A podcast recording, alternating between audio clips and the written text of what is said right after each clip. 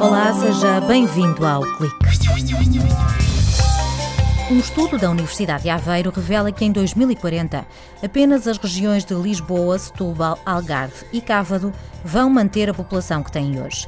Para fazer as previsões demográficas, os investigadores usaram uma nova metodologia que conjuga os indicadores populacionais com o desempenho da economia.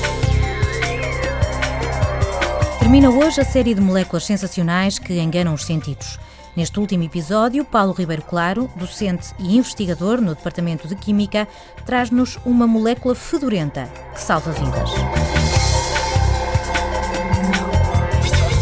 Melhorar o que existe na natureza, substituindo elementos químicos por nanopartículas capazes de conferir aos materiais novas propriedades. É neste desafio que trabalha um grupo de físicos da Universidade de Aveiro. Esta abordagem abre a porta a uma revolução nos dispositivos eletrónicos e ópticos.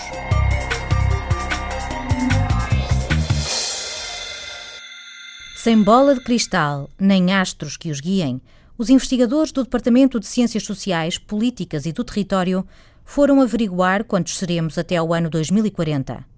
O estudo confirma a tendência de esvaziamento do interior, mas mostra que também o litoral está a perder gente. Apenas as regiões do Algarve, Cávado, Lisboa e Setúbal podem escapar, mantendo o número de habitantes que têm hoje. Eduardo Anselmo Castro ensaia uma justificação. Como neste momento o fator principal para, para a evolução da população é as migrações, porque os saldos naturais, a diferença entre mortes e nascimentos, são perto de zero, aquilo que faz a grande diferença são as migrações. Ora, as migrações dependem das oportunidades de emprego e as oportunidades de emprego dependem da uh, economia. Por outro lado, não é possível prever evoluções económicas sem saber a população. Por exemplo, anda toda a gente a falar alegremente que o país vai crescer uh, o PIB 2% ao ano. A longo prazo é impossível. É impossível porque a população em idade de trabalhar vai diminuir. Para este cenário contribui a imigração, a fuga de jovens e o facto de haver mais óbitos do que nascimentos. Pelas contas dos investigadores, o país terá menos habitantes e estará mais envelhecido. As nossas previsões otimistas dão para um bocadinho menos que 10 milhões. Mas para que isso aconteça, de agora até 2040 tem que entrar quase um milhão de imigrantes. Mas temos assistido ao contrário, uma fuga. ao contrário uh, dos últimos 4 ou 5 anos. No, no, no, no, ano, por volta do ano 2000 tivemos saldos migratórios positivos. Uhum. Com a entrada, se recorda, dos ucranianos e de pessoas do leste. E se quisermos que o país não entre em colapso, vai ter que entrar. Portanto, se calhar eh, os sírios são uma coisa boa. Aliás, os alemães já o perceberam, porque o país, depois de nós, tem mais problemas de envelhecimento e de crescimento de população é a Alemanha. Na Alemanha, como em Portugal, as taxas de natalidade são das mais baixas do mundo. De acordo com o um estudo, em 2040 haverá aproximadamente menos um milhão de pessoas no mercado de trabalho. Uma redução que será compensada por um aumento da produtividade. Se há coisa que é estável e que tem acontecido há 200 anos, e aconteceu em Portugal, na Coreia, nos Estados Unidos, na Alemanha, onde quiser, é uma tendência crescente, constante, imparável de aumento da produtividade de trabalho. Ou seja, cada ano as pessoas produzem mais.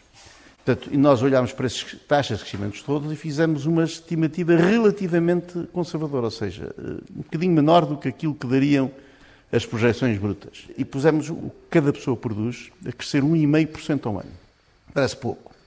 Mas 1,5% em 20 e tal anos dá 50 e tal por cento. E, portanto, era preciso que a tendência dos últimos 200 anos, em Portugal e no resto do mundo, fosse invertida para que isto não aconteça. O trabalho de Eduardo Anselmo Castro, José Manuel Martins e Carlos Jorge Silva tem como base uma nova metodologia que relaciona as previsões demográficas com o crescimento económico, simulando três cenários. E sobre a segurança social, um tema que tem marcado a campanha, os investigadores do Departamento de Ciências Sociais, Políticas e do Território concluem que, apesar de haver menos trabalhadores a descontar, não há risco de colapso, pelo menos até 2040. Nós fazemos previsões baseadas em números e em cálculos o mais rigoroso possível. Aquilo que me mete impressão são as pessoas, politólogos, jornalistas, não sei tudo, que falam disto baseados em nada. Por exemplo, se se vai produzir mais do que produz agora, como é possível dizer que não há para, para a segurança social? Se há mais, é uma questão de distribuir esse mais por todos. Haverá menos gente a descontar, eh, mas cada pessoa desconta mais pela razão de daqui a 30 anos, cada pessoa produz 50 e tal por cento mais do que hoje. Portanto, mesmo mantendo a taxa de desconto, desconta, cada pessoa desconta 50 e tal por cento mais do que desconta agora. Para Eduardo Anselmo Castro, Portugal navega à vista, sem previsões para o futuro.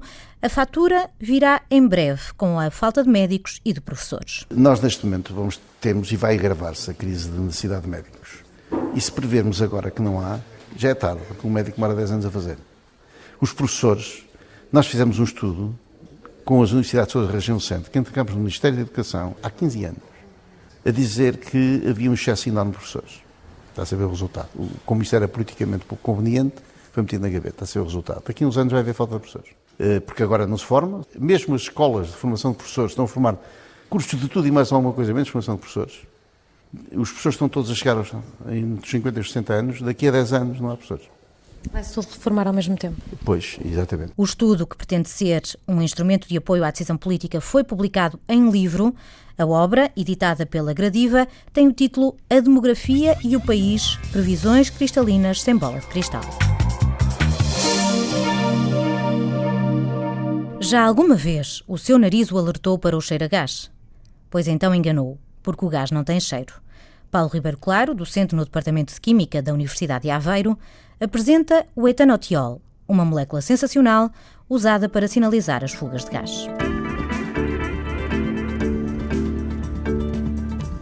No episódio de hoje, que encerra a série dedicada aos enganos dos sentidos, vou falar de um caso especial. Uma molécula que dificilmente é escolhida para molécula sensação em qualquer evento. Trata-se do etanotiol, uma molécula de apenas 9 átomos e muito semelhante ao etanol, o vulgar álcool etílico. A única diferença para a molécula de etanol é que, em vez de um átomo de oxigênio, tem um átomo de enxofre, o que os químicos assinalam com o sufixo tiol. Etanol passa a etanotiol. E essa pequena diferença cheira-se à distância. É que os compostos de enxofre, e os tióis em particular, caracterizam-se por terem um intenso mau cheiro. O cheiro a ovos podres mas que também aparece associada a couves cozidas e à flatulência. Não é por acaso que se diz que o inferno cheira a enxofre. Então, o etanotiol cheira mal. E isso é sensacional em quê? Bem, é que o etanotiol é utilizado para sinalizar fugas de gás. Os gases de botija, como o gás butano ou o gás propano, são inodoros, o que os torna muito perigosos em caso de fuga, dados os riscos de incêndio, explosão ou asfixia. Por isso, é-lhes adicionada uma pequena quantidade de etanotiol. Ou seja, o conhecido cheiro a gás não existe.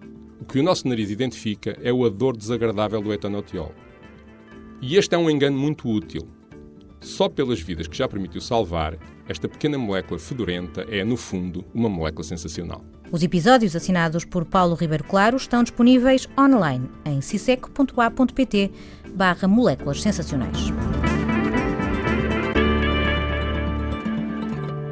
Cada material é composto por átomos organizados que lhe conferem determinadas propriedades.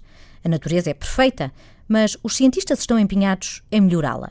No Departamento de Física da Universidade de Aveiro, José Coutinho investiga os materiais cristalinos. A parte elementar que compõe estes materiais não são os átomos, são nanopartículas ou nanocristais. Qual é realmente o interesse disto? É basicamente o facto de estas nanopartículas poderem ser de alguma forma modeladas ao nosso eh, um critério. Realmente nós podemos, por exemplo, eh, conferir determinadas propriedades elétricas ou magnéticas a estas, a estas nanopartículas que não existem na natureza num elemento químico que nós conhecemos. O desafio está em encontrar as nanopartículas certas que possam ser usadas para substituir determinado elemento químico por outro. Nós temos, uma, um, temos no fundo um solo feito destas nanopartículas e o que nós vamos fazer é retirar, vamos supor, vamos substituir nanopartículas que compõem esse solo, vamos substituir por uma nanopartícula que foi desenhada por nós com uma propriedade específica para dar uma propriedade específica ao sólido. O grupo de José Coutinho desenha e simula nanopartículas e avalia quais poderão ser usadas como metadopantes. Estes metadopantes ora roubam, ora oferecem eletrões aos átomos para assim se obterem novas propriedades. Poderíamos dizer que um metadopante é um, é um material que ou é um oxidante ou é um redutor. No fundo, o que, que, é que isto quer dizer? Quer dizer que gosta mais de eletrões do que, do que as, as, partículas circundantes ou detesta mais os eletrões do que as nanopartículas que o circundam. Está bem? Se realmente ele gosta mais dos eletrões, quer dizer que ele vai remover eletrões das nanopartículas circundantes e as nanopartículas circundantes vão ficar com uma carga positiva. Está bem? Se for ao contrário, as nanopartículas circundantes vão ficar com uma carga negativa. No fundo, quer dizer que esse excesso de carga que é transferido para as nanopartículas circundantes pode ser utilizada para o transporte de corrente elétrica. Isto é o que não se vê, aquilo que se passa à escala do átomo. Mas, à macroescala, o que se obtém com os materiais funcionais são novos produtos que podem revolucionar, por exemplo, a eletrónica. O que nós queremos fazer são materiais novos, materiais que não existem que não são possíveis de fabricar com, com átomos tradicionais, tal como nós os conhecemos na, na, na tabela periódica, não é? E, portanto, nós, ao, ao, ao, termos a possibilidade de talhar as propriedades individuais destas nanopartículas, podemos, então, depois, no fim, obter materiais com uma variedade de propriedades elétricas, magnéticas, dielétricas. Também os painéis fotovoltaicos saem a ganhar. O investigador do I3N revela que, com as propriedades óticas das nanopartículas, poderemos vir a ter materiais funcionais capazes de captar todo o espectro. Se nós quisermos, por exemplo, captar a energia solar para, portanto, no fabrico de células solares e queremos captar energia solar de uma forma eficiente, vamos querer captar tanto a luz azul, tanto a luz vermelha, a luz verde, todo o espectro, no fundo, está bem? E isso só, só é possível quando nós temos um material multifuncional. Agora, o que nós podemos fazer é um material composto por várias nanopartículas. Portanto, o conjunto destas nanopartículas fazem com que o material realmente consiga absorver um espectro mais alargado de luz. Agora, ter um painel mais e ter um painel mais eficiente. Mas para que os materiais cristalinos funcionais se possam impor, os cientistas ainda precisam de melhorar a dopagem e a condutividade. Na Universidade de Aveiro dão-se pequenos contributos. Publicamos até um artigo numa revista que se chama Nanoletters. O que nós uh, reportamos lá é a possibilidade de dopar redes de nanopartículas, portanto, são estes metamateriais, eh, com determinadas moléculas que fazem com que a quantidade de portadores ou portadoras de carga eh, que servem, no fundo, para aumentar a condutividade do material seja, de facto, eh, aumentada de uma forma considerável. Com os materiais funcionais, os cientistas antecipam uma ruptura na tecnologia. As aplicações vão desde a eficiência energética à eletrónica, com microprocessadores mais versáteis, pequenos e com menores consumos de energia, passando também pela saúde, com novos sensores e equipamentos para detecção de tumores. É o ponto final no clique. Estamos de volta no próximo sábado. Conto consigo até lá.